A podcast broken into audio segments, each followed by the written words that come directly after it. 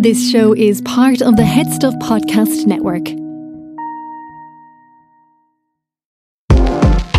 Dublin podcast is basically Suzanne Kane and PJ Gallagher. It- is a podcast that is designed very much look at the negative side of things and tell you that it is okay to get up in the morning and live your day. Suzanne Kane, slightly crazy conservative lady, and ultra liberal lunatic headcase me, PJ Gallagher, doing our best to put a smile on your face. It's a midlife, it is literally a midlife crisis podcast. Start from next week, we'll have 10 15 minutes of extra bonus material that will be on the podcast every single week, which will be very focused instead of this usual sort of demented ranting. Excuse me. And you can sign up together get it on headstuffpodcast.com where you will find loads of other brilliant podcasts With with, all brilliant bonus topics. material, and loads apparently. of great bonus material that isn't us, but stick with us too. Thank you. Welcome to another episode of Film Network Ireland's Wrap Chat, brought to you with the wonderful support of Wildcard Distribution, Film Equipment Store, and Octavid.com.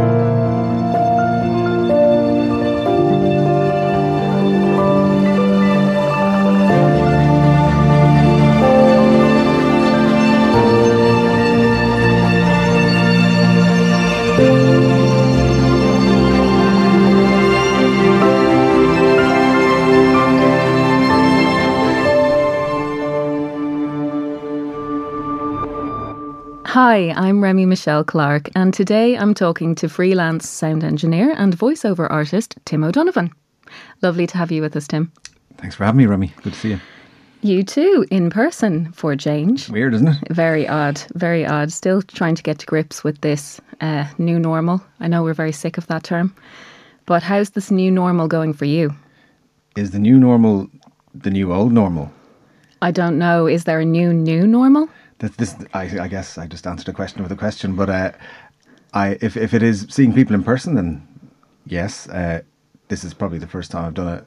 No, actually, I've been doing a few uh, recordings, ADR stuff, uh, in person, but you know, obviously behind glass, and the director being on Zoom or other technologies. Um, but that's odd. Usually, I'm just holed away and squirreled away in my uh, in my studio at home. Mixing. Studio, studio or wardrobe? Uh, no, actually, when I moved into my house, uh, I didn't have a kitchen. Uh, but of course, my priorities were where I'll put my studio. So I renovated the attic first, or converted the attic. So it is actually So- it's slightly more than a wardrobe. Very nice. But uh, what did you do for food? Was it a Well, there was a good cafe around home? the corner, Right, yeah. Mm-hmm. and got sick of their sandwiches very quickly when I was doing up my house. But uh, no, I you know I, I as long as I have a gas burner and a and a fridge, I'm grand. You know, Yeah. I look after myself. Yeah.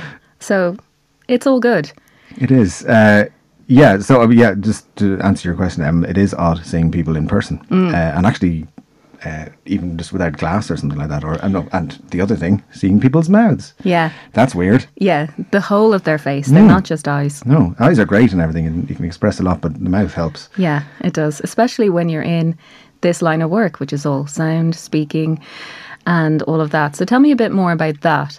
You're a sound engineer and you're also a voiceover artist. And if I'm correct, you're a musician too. I'm a recovering drummer, and uh, Recovering drummer. I'm a. I guess I've been producing music bef- since before. That's what got me into post production. Because if you talk to most post production audio engineers, they have a, a dark history in in music. Uh, that sort of can dovetail, or people sometimes leave the music behind. I'm kind of, I, music has sort of, uh, I pressed pause on music to get into post production, and then only recently I kind of come back to music. Kind of, uh, it's nice to have two things going on.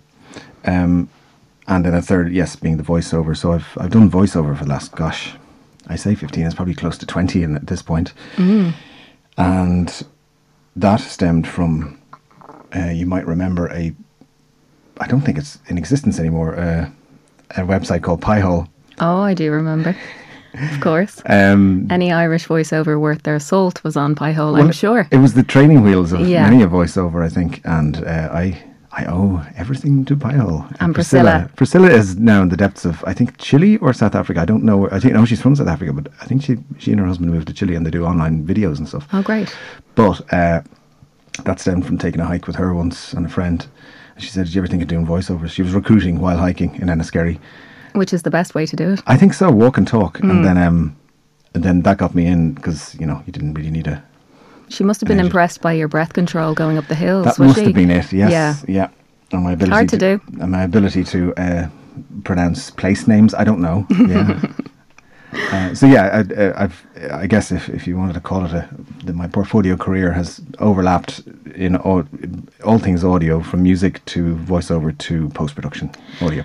And were there, were there any signs that that was going to be the case for you? Were you always into music as a child, or you know, did you love the sound of your own voice? The or signs were there from an early age. what does uh, that look like? Doctor, uh, uh, it looks like me. Apparently, I was even in the womb. Either I was boxing or drumming. So I'd like to say Right. drumming. Okay. because I was never very good at sports, and I've only ever hit one person, and it wasn't a very hard hit. And I ran Okay. away in the schoolyard when I was six, I think. Okay. But um, And what was that over? Do you mind me asking? he really annoyed me, but I can't remember why. And then I spent the rest of the day hiding from him because I thought he'd Get reprise. Yeah, and you might know bigger lads in the class who'd get me, but. Uh, I think I was trying to just practice a MacGyver or a, an A-team hit that you know that when they go- Yeah. and you know, and I was, I guess I was hoping there'd be like when I hit, but there was no foley. Yeah. It was just a classic crap hit. Anyway. And that's what that made in- you become a sound engineer. Yes, I wanted to embellish reality. Yeah. Um, so what was that? Oh yeah, the science. Oh yeah, then banging pots and pans, uh, listening to my, oh yeah, my uncles and grandfather's record collections that I found in my grandparents' house. Yeah. That was huge. So you were a nice and quiet child. Very refined. Yeah, I wouldn't say boo to a goose. Yeah, which- that's not true. Um, I think it was quite precocious. Uh, and uh, then um, cut to age seven. Uh, I think I might have picked up a guitar to sing ha- Happy Birthday, but I didn't know how to play the guitar. But obviously, I would bring it to my cousin's birthday party and pretend. I don't really know. I just had an innate self confidence of youth, I guess. And then um, I did a bit of drama in school, and I was recruited to be Tiny Tim in A Christmas Carol in the Gate Theatre. That was my first and only professional uh, on stage um, acting. That's some claim to fame. it was my debut on my song, swan song. I just thought I'd get it over with. And who was in uh, who was in the cast Oh at well, that time? Um, the stalwart Alan Stanford, um, Des Keogh. Fantastic. Des Keogh was uh, Scrooge, lovely man. Um, not Scrooge, but I've I've begun to. I, I've only recently I watched Muppet Christmas Carol and I realised uh, that Scrooge wasn't evil. He was just lonely and sad. But uh, I um, think that's a sign of maturity. I think it is. Yeah, yeah. eventually. Yeah, Mm. I, I copped because I never. I, nobody explained to me why I said the goose or God bless us everybody. They were just lines. Yeah. And there was lots of wandering around backstage, waiting for your cue. I'm sure I missed once or twice. Uh, I actually once I got so bored, I um was I found crayons, which Mm-hmm. I thought were crayons. Turns out they were very expensive makeup face paints for the Ghost of Christmas Future, who's the scary one. Oh, yeah. And I upset the Ghost of Christmas Future, and that kind of that's possibly what put me off acting. because um, perhaps you were taken to task for that. And Yeah, well, I scribbled all over. I drew everything onto his mirror uh, and all over his, his his you know what do you call it? They're not desks. Vanity vanity area. area. Yeah, with those you know those. Uh, I'm just looking at them here the, through the door here in the studio, which are lovely podcast studios. You know the the five lights. It's very showbiz. Oh yeah. Um, less so the fluorescent strip above your head though. Uh, Well, we'll pretend. We'll we'll edit that we out. edit that pod- out in post. The podcast, yeah. That's the wonderful thing about post production. You Yeah. can manipulate reality. Absolutely. Uh, d- don't know what you asked me initially. No, neither do I, but No. that doesn't matter because what I'm going to ask you next is really important.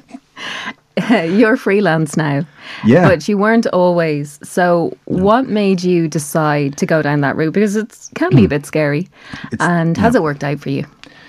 Um, well, I ate breakfast this morning, so that's a good sign. I have, Yeah, that's and- definitely a and I win. Mm-hmm. still have a roof over my head. It's around a year and a half later. I went out in October, I think, 2019, after five years in the wonderful Raygun post production A studios. fabulous establishment. You may have crossed the threshold a few times when Once I or was there. twice. Um, on Baggot Street, and before that, I did three years.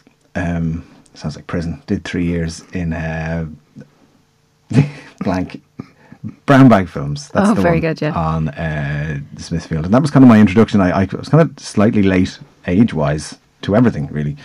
Um, I kind of tend to take my time at things, and uh, after my be, being a, I guess I was freelance before this. So uh, as a musician, I was a drummer, uh, for hire, but mainly the main job was Bell X1 for five or six years. And then when that, when I, I kind of sort of stepped away from that um, in my early 30s and then uh, realized, okay, what skills do I have? And it's, you know, uh, music production, which is transferable to other audio elements. And I always loved cartoons. So I thought, Brown Bag Films. Well, you know, I didn't think I would work there. I saw a job and I went for it and I ended up getting it, which was cool. Um, and that led to me working in in uh, post production sound. And then, as I said in 2019, I thought I'd make the leap, and it's the scariest and best thing I've ever done. And having talked to people before that, you know, there's a lot of uh, umming and ahhing before that personally, because what you know, one side of your brain goes, "What the hell are you doing walking away from a, a regular wage?" But the other side is kind of craving sort of autonomy, which I tend to be quite um, I tend to go and do my own thing anyway. Um, so, And sound engineers are very much of a type. I mean, I know it's a huge generalization, but Mm. even when they're working within a company, they're very much in their own world and their own Mm-hmm. buzz, and they don't work with each other very rarely. So it kind of makes sense that they would want to do things their way and Yeah, put their own stamp on things. we, we are an odd bunch, but also there's the element of having worked in, in bands Mm. and knowing that there's compromise involved. But then I was always doing my own music, and that involved complete control. And I do enjoy that because you might have an, idea trying to explain it to another musician, whereas you just do it yourself, and that's exactly what you had in your head. Mm. Yeah. and you're not annoying anyone or wasting anyone else's time. So yeah, it kind of doing my own music more than anything uh, prepared me for the long hours of solitary confinement that Yes. is involved in a sound engineer's posts, especially sound engineer's life. Because I was a boom op. Uh, I started out way early, in my early twenties before the music took hold. Um, I was uh, trying things out, and I was boom opping on various things, and um, that could have been a route I could have taken, but I Into film and into film and, and yeah. just but audio, but you know, obviously at the very early stage of the production rather than the end. But um, it didn't quite like I enjoyed it, but not enough. And I think I also got bitten much more by the music bug in my early twenties, so I veered away from holding a boom. Um, and then, actually, yeah, I, and I got an apprenticeship in a place called Moynihan Russell around the same time. I did some running in screen scene, and then they didn't even have a sound department then, and, which you know dates me. But uh, you know they knew um, around the corner. This is all terribly colloquial, but if anyone's listening who doesn't know the Dublin post production scene, it's basically Dublin to One square Yeah, exactly. pepper canister. Yeah, that's the epicenter. Um, so yeah, I got in there, but then I, I, I think I decided I didn't want to be a post production sound engineer just yet, Right. uh, and I went and did a master's instead um, in multimedia. Which, when I think back, we had one dial-up, we had dial-up internet connection and a zip drive. It was Yeah. so futuristic, uh, and nobody nobody understood what the internet was for. Yet here we were doing multimedia, so it was kind of So you were ahead of the curve. yeah, I think don't think the curve had been made yet. Uh, Mm-hmm. it was just it was on the precipice looking into the the internet. But it was an interesting year, and, and you know, I got to hang out in Trinity and pretend I was in Harry Potter or something. But Yeah. Or normal people. Or normal people, you know, I've never seen normal people. Don't admit that. That's okay, I'm fine. I, I I haven't seen Jurassic Park. I said to a friend the other Oh, day. wow. Yeah. I Well, must- that's a big one. Must get around to that. Yeah, apparently it's quite successful. It's very quotable as well. I Yeah, I think it did well for itself. Yeah, I, it, it washed its own face. Yeah, yeah. Mm. Very much Wouldn't so. a bit of back end off that, you know. um, yeah, I was. I just. I. I only came across it for some reason on YouTube. It tends to know what I'm thinking. But uh, one of the things was how the. It makes me really want to see it now because the aspect ratio of the first film was different to the rest of the sequels. Hence, the everything the Stegosaurus or whatever looks so huge in comparison. They, you know, basically, Spielberg got the scale correct, um, and it's all real live action. Well, I don't know. You know, a lot of it's very animatronic. Yeah. In a good way. It's like the first three Star Wars. There's no CGI, and it really shows. Being a fan of the Muppets, I'm a big fan of real monsters rather than, you know, CGI ones. Yeah. Um, And that's coming back to your brown bag times and Yes, the love of animation and cartoons. it's funny. I, I much prefer flat flat animation rather than 3D. But a lot of the stuff they produce is 3D because of the market, the Disney and Nickelodeon and stuff. and as well as your musical and sound skills, are you a an illustrator? Do you draw? Uh, do I you did art for the leaving. Yeah, did art for the and I got an A. Uh, Very good. But I never used it. No. Okay. I, it's not, not So something I you didn't ever- see yourself becoming an animator in terms of making the cartoons themselves. No, no, that was never really. I really just sat down after stepping away from drumming professionally and thought, okay, what is my skill set? And the one thing I knew that was a universal, it didn't matter if you did radio, TV, or whatever audio, you know, 90% of people use Pro Tools, and I knew- knew how to use Pro Tools. So I just brushed up on that um, in Pulse, actually. I think did some of their courses and then um, applied. Because, you know, I was mainly self taught up to that point. Yeah.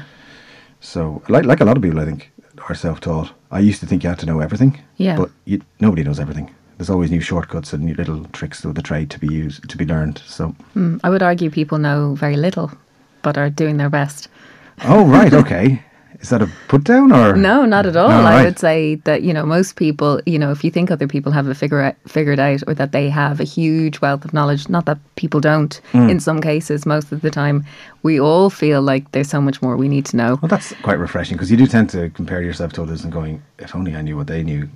But I know nobody. But I, I'd say everybody feels like that at some point, if not all the time, Yeah. especially in the artistic realm, Sure. creative realms. Mm. And somebody who says they've got it nailed, you don't believe them. No, absolutely not. No, there's something up there. There's, it's definitely a fly by the seat of your pants sort of Yes. industry um, because it is changing all the time. So Mm. you know yourself. You talked about beginning as a sound engineer and um, the internet dial-up and how different that is now. You know, and Yeah. you the tech is changing at a rapid rate and constantly shifting, and you Mm. have to kind of go with it or. Do you, you know, is it absolutely necessary that you keep up with the tech advancements that are happening? Or Hmm. are there some sound engineers who are really old school and are just like, no, this is the way I've always done it and this is the way I'll always do it? Well, there's a certain post production studio in town that only re- only got Pro Tools last year, uh, which always blew my mind. But he Yeah. was so comfortable on his old. Uh, um, I, th- I can't actually remember what it was. It, it was, it, and it worked perfectly for what he needed it for. But I guess maybe the inter interop interconnectedness of things me, me, meant that if you get files in from Pro Tools, it's handy to have Pro Tools. Yeah. But um, whatever works. Like uh, I'd be like that in music as well. Um, if it sounds good, it is good. And th- I, I find it very boring when people, in all aspects, talk about, oh, I got this mic and it makes me that much better, or this synth is the new synth you need, or you know, drum kit is you know ten times better than the other one. I think you know, it's down to the playing. Well, you can just keep going with that, can't you? You know, there's no Hmm. end to the better microphone or the better piece of equipment or this or that. No, but I would say that uh, the one, um, and this is some like, I've actually forked out on an iPhone recently. It's the most expensive thing I've ever bought, but um, I kind of felt I needed to upgrade in that department. I'm sure there were market forces telling me to do that, so I can't say it was totally my idea. But um, my it's simply because my old phone is cracked and bent, and you can't take photographs with it, which you're gonna miss. Um, and it's twice the size of the one I of the new one. So I hate things that stick out in your pocket and stuff. So there is that. Anyway, uh, the one thing I always thought was a bit slow on in the Irish world of voiceover actually was the remote recording because I was always fascinated by American. You know, I think I think of America as the home of you know the VO guy or girl, and um, I don't know if you ever saw um, In a World with them. I uh, kept meaning to watch it and haven't? I never I did. This is your Jurassic Park moment then, uh, because it's uh, I'm just Lake Bell. She's awesome, and she really nails what it's like to be on the voiceover scene in any city, but especially LA. Um, and it's just so on the money. And there's lots of cameos from only if you know their voiceovers, will you know that they're famous voiceovers Yeah. um, in the movie. I actually must watch it again. It's uh, but it, yeah, so, so having sort of been very fascinated by the American model of because you know you can't just pop into town like you do in Dublin or Cork or Limerick, but it um, you still have to get a voiceover done. So they, there's, it's always been everyone having their own VO studios of some description in their own houses, um, and the idea now of most VOs in the last year, like I've recorded podcasts remotely from my setup at home. People are in all all parts of the world. I'm doing the ADR remotely and it's just the way it should be, I think, and the, and maybe the mixture of both, because obviously it's nice to sit across the table with you, and um, uh, uh, there is that human interaction that's missing. But if you've got a job to do and you're just dropping in, oops, dropping in ADR lines or something, um, you don't need to be in the room, and the director doesn't have to be there. Like a couple of weeks ago, I was doing ADR on something, and initially the director was told to be in the in the in screen scene, which is the the place on Mount Street. I'm sure everyone knows, but I don't presume they do. Um, but then the next week she said, "You know what? I'm just going to do this from home. There's no point in me coming in here because I'm not even in the room because she was zooming in from another part of the building because of COVID regulations." But I really just think it uh, amplifies the idea that you don't have to be there. The connections are there, and since ISDN died, a thankful death. Oh my God. Jesus, I mean, the the ISDN great in theory, shite in practice. Absolutely. Um, the the- originator of all gremlins. Yeah, absolutely. And th there used to be this guy when I worked in Raygun called Willie, and I imagined him. He was a guy up in the north.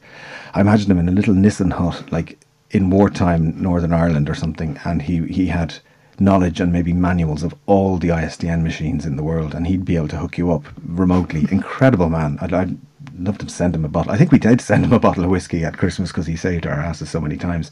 Because um, and it'd be like software updates or press this button twice and that'll get you talking. And now it's all just Source Connect or even Zoom. and Zoom, stuff. yeah. yeah, it's fantastic, uh, and that's I think that opened things up because, like, I was even thinking myself, I'd love to, as much as I love living in Dublin, I- I've really noticed things about Dublin a lot in this past year because I live in the city centre that I wouldn't necessarily miss. Um, and, I've, and it's wonderful to be able to pop in and, and do jobs, but the idea of being able to do that from elsewhere in the country or Europe or whatever just as easily is super cool. And, and, and I don't think we should be restricted by geography anymore. Absolutely. And uh, I was going to ask you about that. You know, voiceover has changed hmm. hugely in the last 10 years.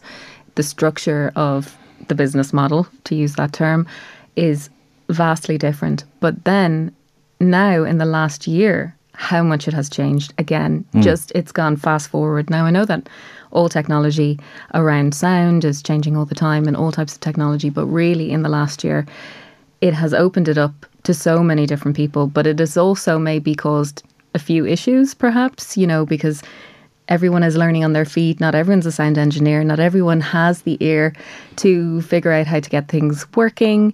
Um, and I know that from my own experience, you know, I had to learn on my feet and like learn how to How did you learn?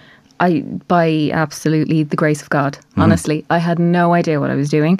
I had to use YouTube uh, videos. I had to ask sound engineers for their advice. You know, and I eventually have got it to a point where now I can do the basic stuff, but I still need a sound engineer. You know, really Sure. to do a proper job mm-hmm. because it's not something you can just learn overnight. Well, unless you are already that way inclined or very technically minded, which I'm mm. not. So, what kind of problems have you seen, and what are the benefits? Do you think to this Oh. change? Oh right, well yeah, it, it's it's again just people having to, and it's brilliant. Um, and I guess it gives everyone a kick up in the a- mm. up the ass because now you know you are now uh, on the American model of voiceovering where you have that go-to home studio where you don't necessarily have to be in situ, um, and I presume there's at, at this point you're it's broadcast quality stuff. I have a voice doppelganger as well, Yeah. um, and it's it's really uncanny because I even it's not only friends who I hear on uh, who've heard me on um, a Centra ad or something, uh, or I've been confused by hearing a voice that I thought was me. I didn't record that. Yeah. did I? Yeah, Um, my mum likes to say they copy me, but that's my mum. There you go. Well, mums are great. They don't Yeah, see any great. of the flaws, yeah, definitely. which is probably not a good thing not to see people's flaws. But No. you know that's what they're that's what mums do. Yeah. But yeah, uh, the uh, the idea of everyone having a place at home, and yeah, of course, there's going to be teething problems, but um, it is possible. Like even just looking at, I think some, I just some one talk show I was watching, and Mark Ruffalo was saying, "Oh, do you want to see how I do my ADR?" And literally, he put a blanket over his head and went into his closet, and uh, that's what's that's been happening over the last few. Uh, the, I was talking about this to somebody else only last night because he texted me and he's working on a documentary, a fellow sound engineer, and he was saying, "Do you have anything um, to take the artifacts out of uh, Zoom calls and crappy audio?" Uh, you know, I just saying, "Welcome to my world" for the past year because. Um, there's only so much you can do with original so- audio that is crushed and bit crushed and thin in the first place, you know, uh, and often recorded on an iPhone. earbud rather than a microphone. Yeah. So, um, you know, you can only improve it by a few percent. Yeah. But the interesting thing is, and even looking at like, I'm a big fan of the US talk shows like Colbert and uh, Conan and stuff like that. But um, all their interviews switched to Zoom, and now it's just a given that there will be slightly shit audio, but people are very accepting of that. Mm-hmm. Whereas it used to, it drove me nuts this time last year trying to make things sound hi-fi when you just have to give up at some point and go, this is not recorded on a super cool, you know, three grand microphone. This is what it is, and people just have to accept it. But I think people have because um, I guess they're used to recording slightly crappy audio on their phones, and most people don't really care. It becomes quite normal. Be interesting to see if audio quality how it will improve because I'm sure Zoom are at it trying to get it more hi-fi because people are doing live streams, you know, doing concerts over Zoom and, and Facebook Live and stuff like that. Um, but just as an audio engineer, it kind of hurt the ears. Yes. But you kind of just have to get on with it. Yeah. Um, but it is wonderful. Like I was just in- inspecting this Shure A55M here with the um, the very nice. Uh, what was it? Oh yes, the the FetHead. Um, Very good. This other attachment underneath, which often goes into an SM7 to boost the signal, and it's just it's lovely. Just gives a lovely, warm, It crisp does, yeah. sound. right in the eardrums. uh, what did you ask me just about the idea of uh, a home? Yeah, just how things have changed, Yeah. you know, and it, the fact that they were changing slowly over time, you know, the model of how you got gone are the days where you had your agent and that was it, and the calls just came in one after Oh, yes, another. You've noticed that too. yeah, that was a great that you know that was a golden era, maybe you could say, of voiceover, but it's gone and it's been gone or going out the door when for did a you realise that? Um, I think I realized a little late, but I think it was probably about three years ago that I Mm. really noticed.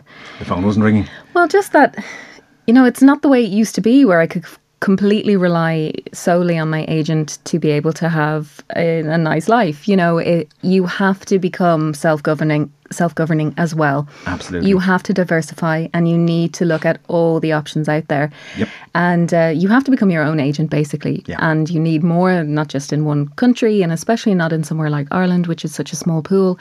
And the pool of voiceovers are growing all the time because everyone can get their home studio. So Everyone's bought a mic off Thomann as well. So Abs- yeah, absolutely, Thomann. You know, Ireland has shares in Thomann, probably, I'd say so. and, uh, and IKEA and Thomann, and you know, we just keep them both afloat. basically, Irish people, yeah. yeah.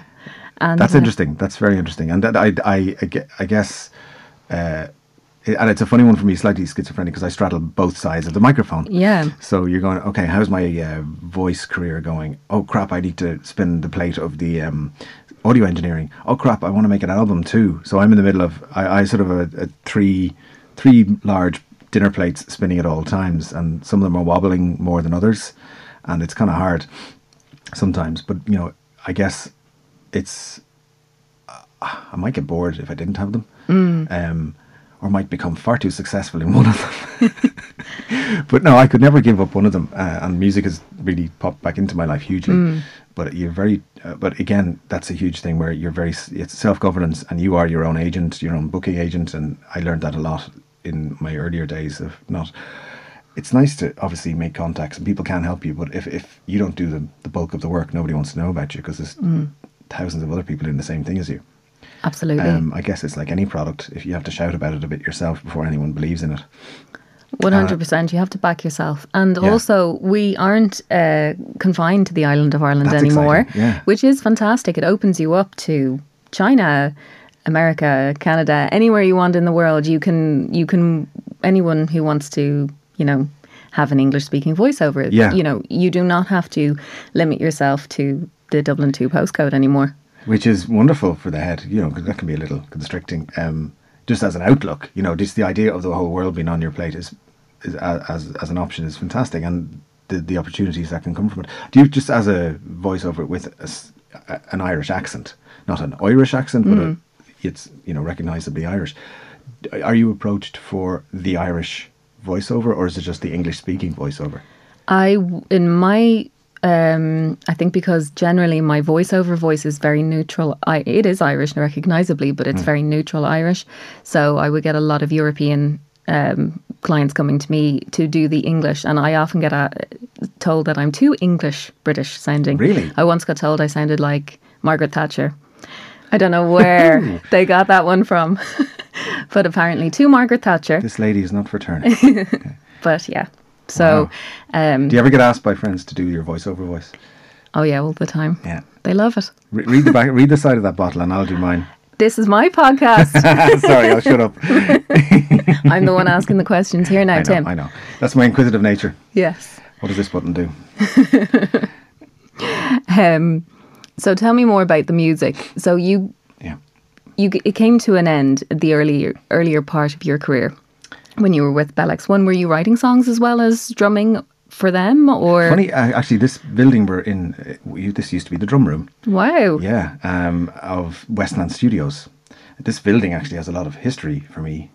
Man, if there was a ceiling fan, I'd be staring at it like um, Apocalypse Now. Um, I was talk about layering timelines. indeed. Very interesting. Yes, uh, multi-track memories here. Um, so, yeah, I remember rehearsing. It was around the time of their, I think it's their third album, Music in Mouth, or was it Flo- Flock? Anyway, and I actually I was only thinking of it coming down here on the bike of how I they have a song called Flame. It's a really cool kind of disco song, and they asked me to try out because I was their live drummer. I was hired as their live drummer because Paul Noonan, the singer, was he did a Phil Collins and came out from behind a kit, and they needed somebody to fill that space. And I guess they had had session guys before, but they needed somebody more of a.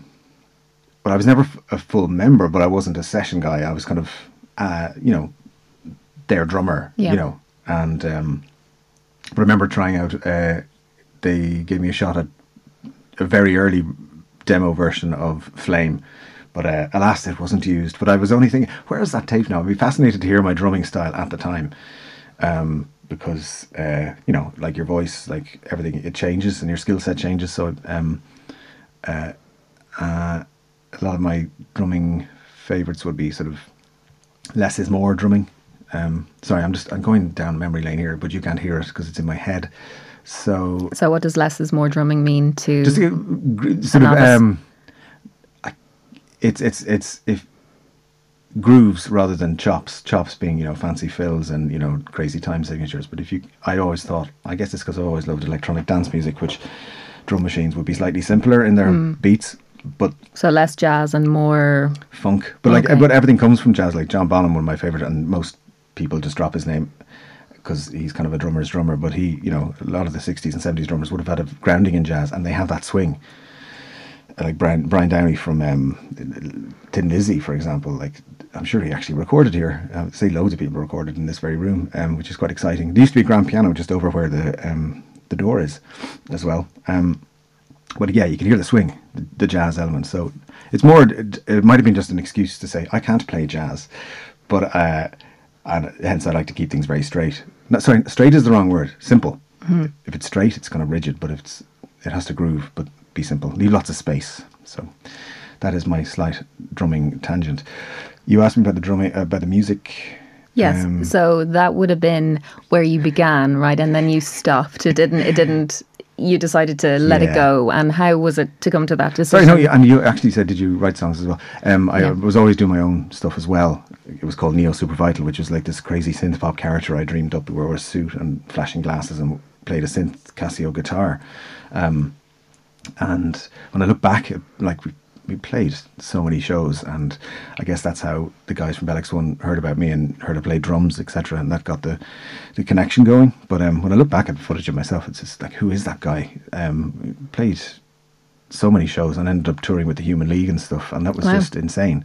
Um, but it's almost like I look at him, and I guess I was a character. Like I was, you know, hiding in this suit and glasses, uh, and Sounds very Elton John. very Elton John. I was thinking more, hmm, well, name your name your alter ego, and you know, it's it's much easier to put on a mask and then, you know, create something around that rather than you know maybe expose yourself fully.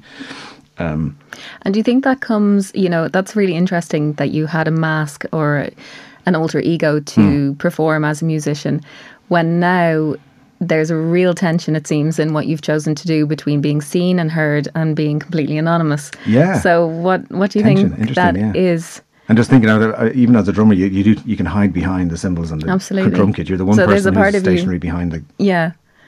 a barrier. You know. Yeah, you you you're kind of able to. You're both, you know, the thing that holds it all together, and also something that can sort of blend into the background Mm. Indeed, somewhat. yeah, yeah, the backbeat, yeah. Um, yeah, uh, sometimes uh, you have to remember where you are if you're, um, you know, when you're recording somebody in a voiceover. I guess I, I like to think it always made me somewhat more aware of how to give direction as a sound engineer when recording a voiceover because I, I know how horrible it is sometimes in the booth when there's a maybe a difficult client or the script hasn't been written to time, which is often the case, and um, just things that I remember sound engineers saying to me to put me at my ease more than anything else because often you're you're there and maybe your breath goes funny because you're nerves and a lot of it's not about even reading it's about mindset when you're in the booth as I'm sure you would know. It's um appearing to be unruffled and calm when maybe you're pedaling paddling underneath. Yeah, the not swan- pedaling paddling. The swan energy. indeed yes. Uh, rubber ducky. Um so I kind of like to think that I was able to talk to voiceover slightly in more in their terms because I am a voiceover and I've always appreciated being talked to and being put at my ease by a good sound engineer. And They um, make all the difference. I they really do yeah. actually. Actually, shout out to Dean Jones who who was the guy I always remember put me at my ease when I was a voiceover and he ended up hiring me. So Hi, Dean. hello Dean. Good luck with Scimitar Sound. Yes. but uh Dot com. Dot, is it okay? I'm not or- sure. Yeah. Anyway, scimitar sound. it's it's real and on the internet, I think. But uh, yeah, um, I yeah, uh, but then you have to be careful not to overstep your mark as a sound engineer and go, well, this is how I would have said it. Mm, yeah. How about doing this? No, shut up and just press the red button. Uh, so it must be hard to get that balance between your performance side as the voiceover and you know knowing how you want to say it Yeah. and then the other part of you which is the kind of behind the scenes person who just needs to cajole as sort of a, a read a nice read that's true to that person Hmm. out of them and how do you make how do you make that work Well, I guess it, it's it's satisfying in both ways. I, um, the performer side of me loves the voiceover and delivering a hopefully it's inevitable part of your personality comes through in the voice as well. It's maybe why you're hired, uh, and it's a skill set that I, I love using. What I actually love particularly about it as a drummer was um, the drummer is always the guy with the car who has to lug 10 instruments around, whereas the guitarist just puts a guitar in his back. That's what I loved about voiceover. You just turn up with a pair of glasses if you wear them and maybe a pen. And it's just, it's all that comes, it's it's so personally you that comes yeah it's free and breezy Free and breezy. yeah, sure, yeah. is But, it the easiest job in the world No. as graham norton said Uh, I disagree. I think a lot of people make it look easy. That's not to you know say we're all brilliant or anything, but uh, it's it's when you come across somebody who isn't great, you really appreciate the guys who are, uh, and it's when people um, turn up and just do it. But it's so much more like a lot of jobs I've really discovered in my years on this planet. Um, you can be really technically excellent at whatever you do, but if, if you're not a decent person to be hanging around with, nobody tends to want to work with you unless you have that creative, crazy genius thing that people love to be around. I don't know, but in in in general, as a musician, as a band member, as a provider of voiceovers, or as a sound engineer, from my small microcosm of professional work, I've noticed that um, I respond to people who are decent and uh, polite and uh, just yeah, I'm human. Um, yeah and I don't respond well to the opposite. and but that's uh, but it also drives me to try and be all of the above. And Yeah. but and I don't even think it's like oh I must be nice to this person. Just be natural and turn up on time and just be respectful, Pres- you know, yeah. more than anything, because everyone's just trying to do a job, and that's the most important thing that we all get the job done and uh, get it done as well as we can, and then all go home and, And live the our lives. happy, Yeah, yeah. and everyone's happy, and Yeah. then that's the best way to go about um, and hey, life. maybe we had fun doing it. Yeah. That's I think that's a huge part, I think, for me. If there's no humour or, you know, a little bit of not taking this too seriously, we're not really saving lives here unless you know, you're actually a You're doctor yeah. or an ambulance driver. So, you know, we are not at the front line of anything, but that's not to denigrate what we do. Mm. And but it's just I uh, I do take pride in what I do. Uh, but I also don't believe it to be the most important thing in the world. Yeah. it's not. Absolutely. A bit of perspective Hmm. is definitely needed. And obviously, it can happen where there are personalities who might get it to a point where they think maybe they're above the job or they're above the group effort, which it always is. uh, Anything, you know, if you're a voiceover or an actor, you're only ever a cog in a greater machine. And Totally, uh, to lose sight of that can cause problems. Um, Are you remembering particular times where that happened? Absolutely not. I don't know what you're insinuating at all. But have you ever had a situation where you've really had to, you know, kind of work with someone's ego and really try and dance around that a bit to get the job done? And how Yeah. difficult has that been to navigate? Do you mean as a sound engineer with a voiceover? yes, or, in or yeah, aspect? in any aspect. But I was, I, I suppose, I was thinking with a, another performer, or even as a musician, you know, Totally, dealing with yeah. the front men or women. Uh, yeah, there's always. Um, it's funny when how the atmosphere in say, for example, you're conducting a, or you're on a, the verb to drive a session because you kind of are. And if, you, if you're at the desk, you're kind of in the driver's seat, and the passenger might be the. And to your right is the. Excuse me, I banged the desk.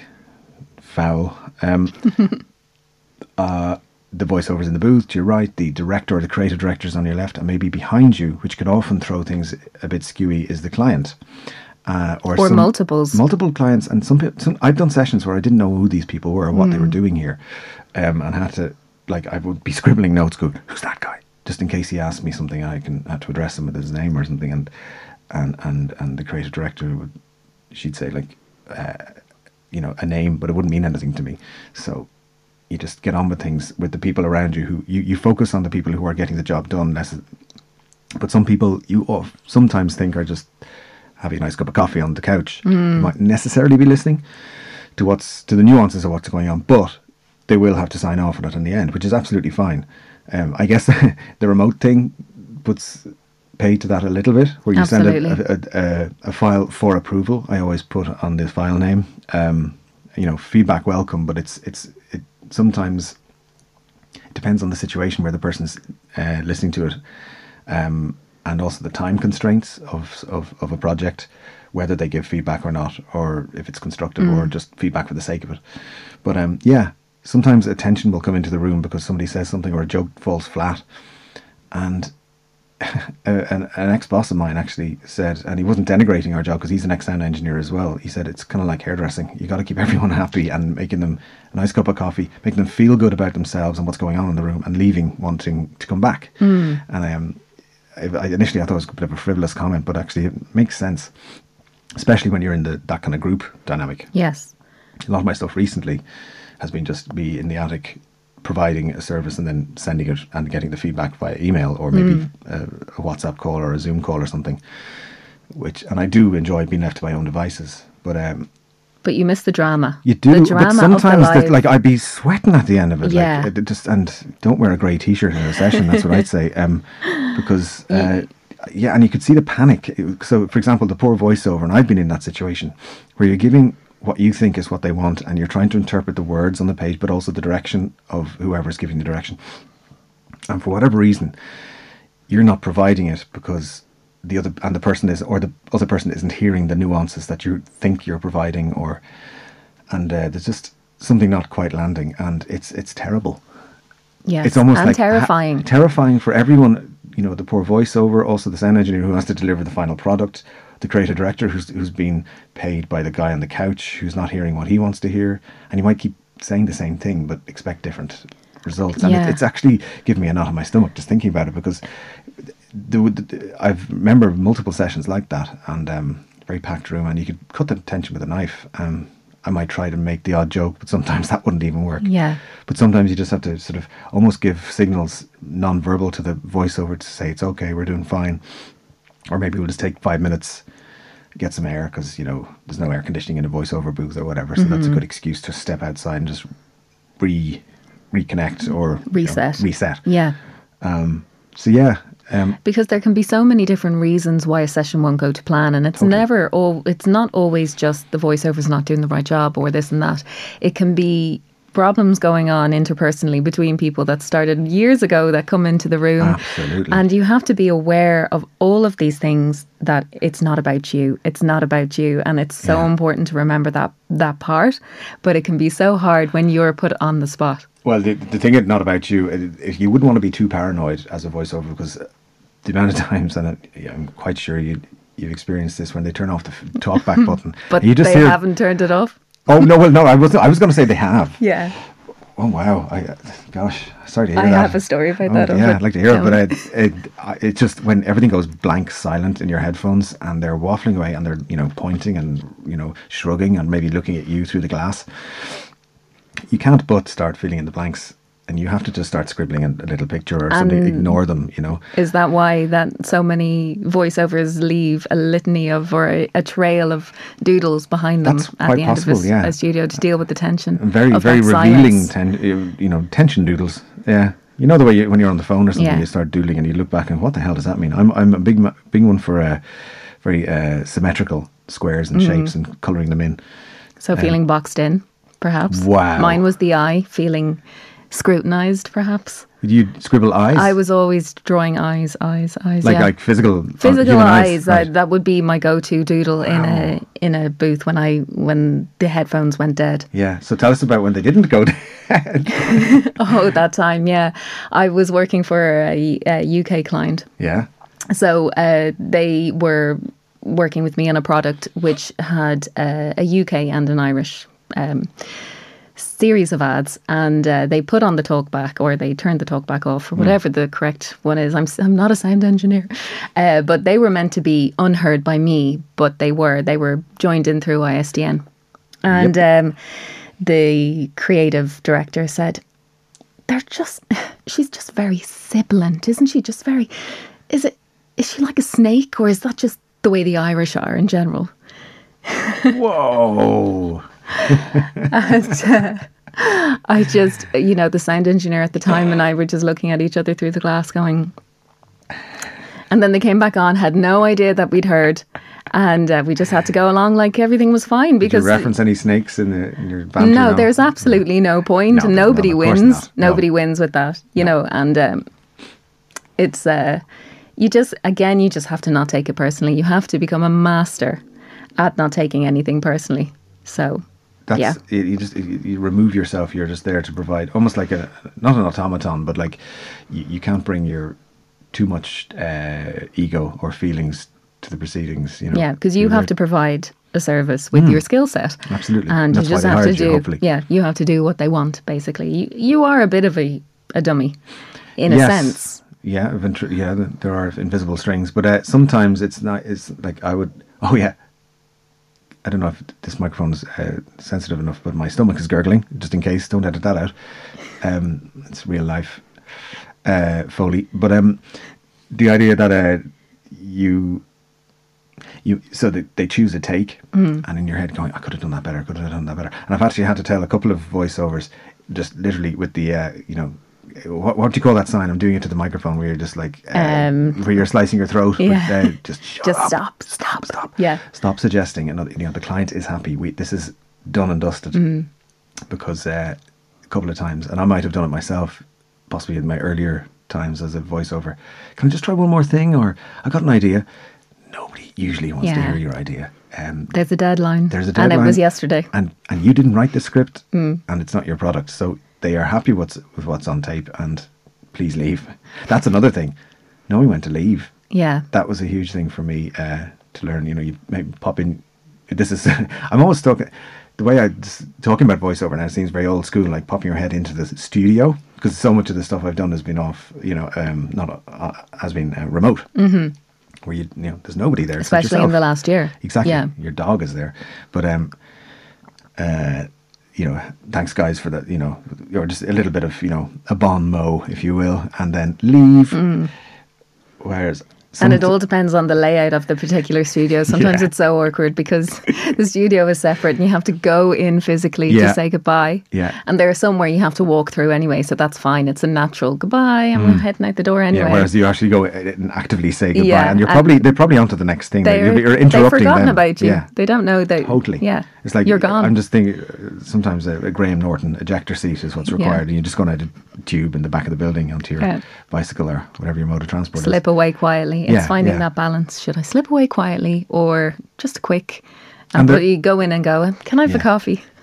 How's it going? Depends on the place as well. Yeah, how well you know them. But sometimes people, I found, especially like everyone's lovely, but sometimes I wouldn't have time for the chats because I have to get this thing over to the client in ten mm. minutes. You know. Uh, so it's funny. You just to harken back way back to what you asked. It's the tension between the two. But I, I don't think it's a tension. It's a learning between the two and knowing how to maybe better react to a situation, having been on the other side of the situation. That has helped me a lot in um, doing stuff like I was doing an ADR for stuff. Um, just last Saturday, I was in Screen Scene, and uh, just um, it, just the idea of to me making people comfortable, especially when people are remote and one one person's in behind the glass, but the other person's on Zoom, and and it was like four o'clock in the morning in Los Angeles. And you know, had, you know, they were just bleary-eyed trying to stay up for this thing. So, just trying to keep everyone happy, chatting, but also moving the session along, because nobody actually wants to be chatting at four in the morning. You know, so uh, yeah, just the idea. It's just, um, I guess it's yeah, driving the ship or whatever you want to call it. And coming back to the plate spinning, Yes. plate spinning, Plate which spinning. you're obviously quite adept at at this stage. Yeah, I guess so. Uh, I'm trying to be better at it. I don't take it too personally either. You know, sometimes the plate wobbles, and but you're spending more time on something else that needs your attention. So you you can't be running around like a blue horse fly, which I kind of was last year because it was my first year of um, going freelance as a sound engineer. Yeah. and I guess I had a flavour of freelance voiceover for my whole life because that's kind of what you are. You're a freelancer, but it was a big difference because voiceover was my secondary income it was never my primary. There was always something else going on, be it music and then sound engineering. So uh, I guess you're putting pressure on yourself to say yes to all the jobs that come your way and work all hours and weekends. So I'm trying to just find that balance. And if you know a plate, to overuse this metaphor, does wobble or hasn't, you know, I won't let it fall off. But there are priorities, and also just taking breaks and just you know being good to yourself outside work. Hmm. Because the more I do this, the more I realize it's you know it's part of my identity, but it's certainly not my whole identity. Yeah. And do you think that you've learned that more because of the lockdown and the shift in our cultural perception around how important working is? You know, I think most of us would have pre lockdown and pre COVID and all that really seen our identities primarily as what we do as opposed to who we are and what we are in other aspects of our lives. Couldn't agree more, and it really helped me realize that. And it was very often than not, more often than not, uh, quite an uncomfortable place to be when you're realizing that if I'm not the guy who does this, this, and this, then what am I?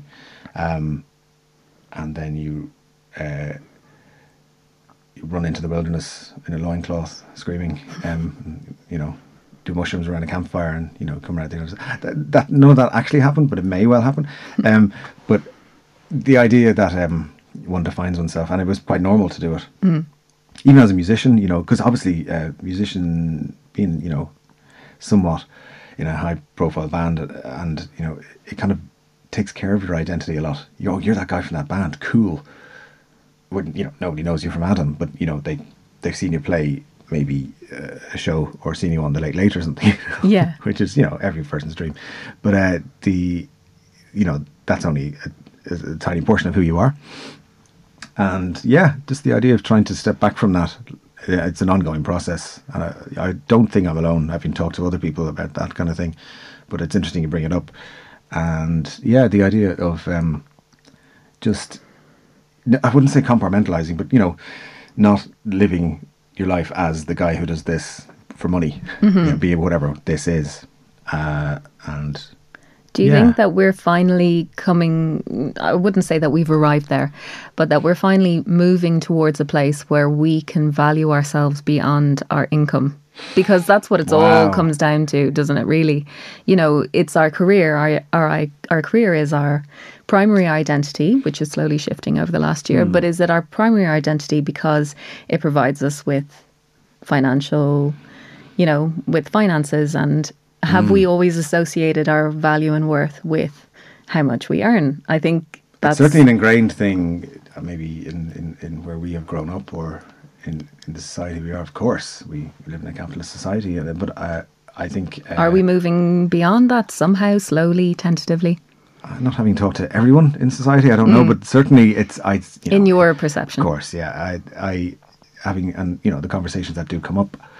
Uh, I, I'm just loving the idea. Uh, actually, just a, a slight little side point. Just having lived through lockdown in the city centre and and walked my dog into the city centre at night, and it's an absolute ghost town. And part of me, or actually more than part of me, a lot of me quite likes it.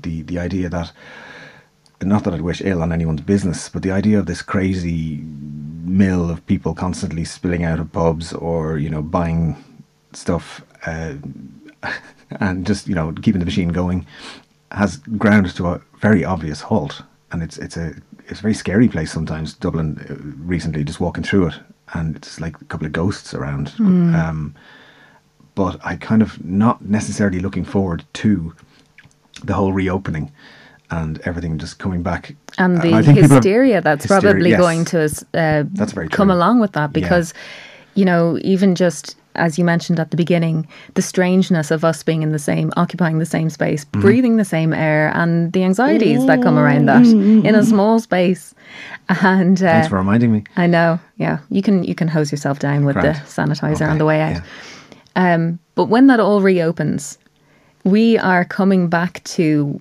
what was the normal, but as completely different people. We Mm-hmm. we haven't. No one has gone through this last year and a bit unscathed.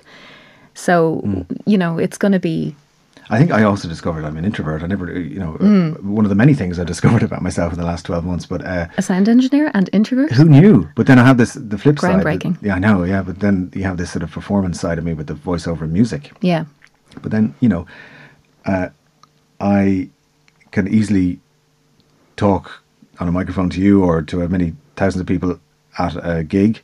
And as long as you're wearing a mask. Well, no, even recent, like I did. So just before lockdown, I went. Uh, a friend of mine, he has this great sabbatical he takes, uh, and he gets paid to go to research uh, movies in Los Angeles. He said, "Do you want to come? I've got you know the Airbnb booked. It's an extra bed." So it was brilliant. So I brought my, uh, actually borrowed a guitar when I was over there and did some shows in coffee shops just because I hadn't done that in ages, um, and it was kind of nice dipping the toe back in. And plus, I'd never played my songs in America either, so it was just a bit of crack. Um, but uh, I, it, it was funny just stepping out in front of people who didn't even know me. Like there might be one person in the audience who might know me, and there's a place in town I played just before called the Ruby Sessions, which is a wonderful Tuesday night gig in Doyle's of Fleet Street, and they have everyone from unknowns to really famous people play acoustically. So I did a couple of my acoustic, sort of almost acoustic cover versions of my electronic stuff, and um, went down really well. But there were people in the audience who knew me. But uh, to play to people who have no idea who you are, but get them singing along to your song was really gratifying. Um, A room of complete strangers on the other side of the pond, um, and that really sort of scratches my performance itch hugely. Uh, and I can switch that on.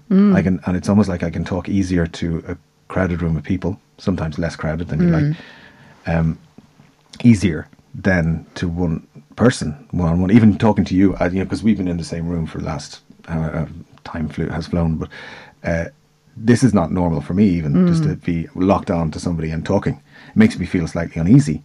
Um, Yeah, Whereas it's you can- almost an out of body experience. I think. yeah, and it's not just because of the lockdown and not seeing people and being Yeah. remote and all that, but just the idea of it is is um, is, is slightly um, unnerving for Yeah. me.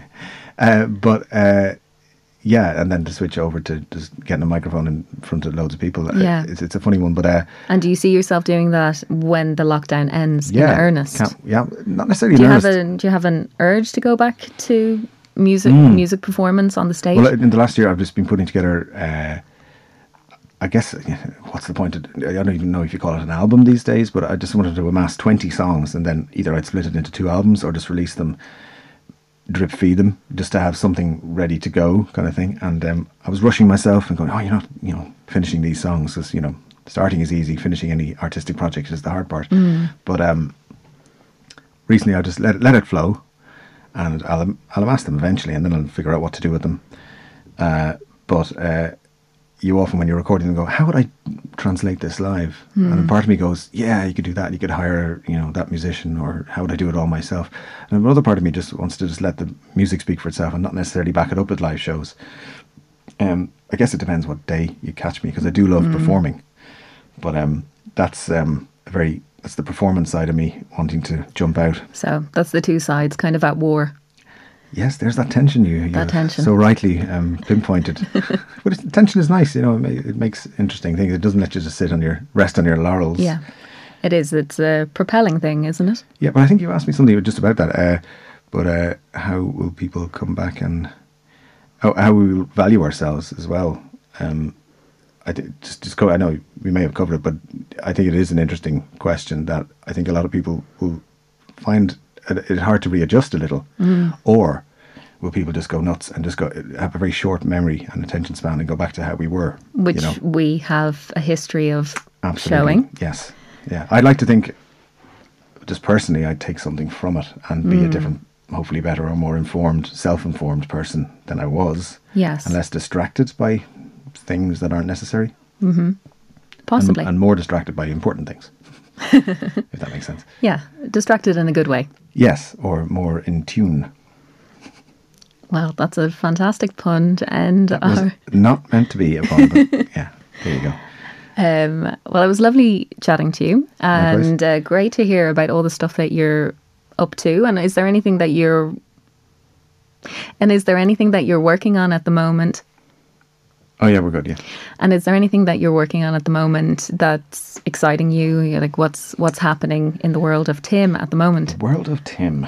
Well, uh, really enjoying doing lots of ADR stuff and Screen Scene for various things, and uh, then on the more local level, um, working on a um, really informative and it's it's very relevant because it's to do with it was came out of lockdown. The first series and the second series of Open for Business on RTE. That's kind of my gig at the moment, mixing. It's uh, just going through every aspect of, I guess, Irish life and uh, seeing how people are coping, but from a business point of view, because that's a huge part of how people are, as we just you know just discussed, um, and how they're coping. Um, and then on the music side of things, just uh, as I said, recording, but recording for pleasure, and then as a result, I think being happier with what, what's coming out of it as well. So. Um, obviously a nice sync here and there in, the, in, a, in a feature film would be nice. So there's you know part of me thinks that's a nice way to get music out these days. Yeah. Instead of maybe traipsing around venues. Well, yeah. Again, another thing that has completely changed Oh, yeah, since yeah. on the on the way. It has been changing for a long time, but Mm. since lockdown, changed again utterly. Mm-hmm. To borrow a Yeats phrase. Hopefully a not so terrible beauty is born. Excellent. Excellent stuff. And just one final question, very important. Mm-hmm. How do you spell voiceover? For how many points? And It, it has many answers, so this is a debate. So on my LinkedIn, it's B O I C E O V E or Okay, but that that's at odds with Oxford and Cambridge, who say V O I C E hyphen O V E R. Mm, I don't. I don't Apparently, that's the noun, and the Really? voiceover as one word is the adverb. oh, two. Sorry. And the an voice, the adverb is the describing. So you would say, I, Oh, yeah, yeah. I voice, I have to voice over a voiceover. Ah, okay. Voice over one word, voice hyphen over being the noun. Interesting. I was like, hmm. Um. But this is a debate because you can't hashtag voice dash over. Oh, it does you, not exist. you can't hashtag with a hyphen. Oh, oh, okay. So is it the way you say it Hmm. or the way you write it? What's the most important thing to you? Well, obviously, how you say it. Yeah, for you, it's all about sound. So maybe it doesn't matter how you Yeah, and you can't it. hear a hyphen really. No. Or, or- how would you? Can you? Can you speak a hyphen? Voice over. I think you just did it. I think you just did it and a, a perfect hyphen. Okay. Right. Well, yeah. Uh, to be honest, I wouldn't get too hung up on it. Yeah. but uh, it has. Maybe you can you can think about it tonight about three a.m. when you Oh, wake yes, up in a cold sweat. hour. You'll Yeah, be wondering, yeah. is it voiceover Yeah. or voice dash over or uh, VO indeed, or VO? VO Yeah. just kind of or voice actor. voice actor. But you can only do that if you've done a bit of ADR, a bit of audiobook, bit of animation. Oh, really? Is is that like you get the keys to the kingdom then? yeah. All right. Well, I've done I've done loop groups and I've done AD or I haven't done an audiobook. The audiobook doesn't necessarily appeal to me. But that's just my lazy attitude. It's the hardest work. Yeah. For not necessarily the, The most the amount most of amount of money. yeah. I know it's a bit it's tough unless you're um, doing Harry Potter and Indeed. Yeah. You're Stephen Fry. Your rates are right up there. Mm-hmm. Yeah, yeah. Anyway, so that was just a little voiceover or voiceover. It doesn't really matter. It's all about the sound for you. Indeed. Yes. That's it. Thanks for coming on, Tim. Uh, it's been great to chat to you on this uh, Wrap Chat, and um, wishing you all the best. Where can we hear more about you and more about your work? Well, TimO'Donovan.com, and there's two choices. There's either voiceover or audio uh, engineering. So it's it's the genius of the internet. You can click on one or, and be brought to one HTTP site or the other. Fantastic. Yeah, that or LinkedIn. Yeah. Great stuff. All right. See ya. Cheers.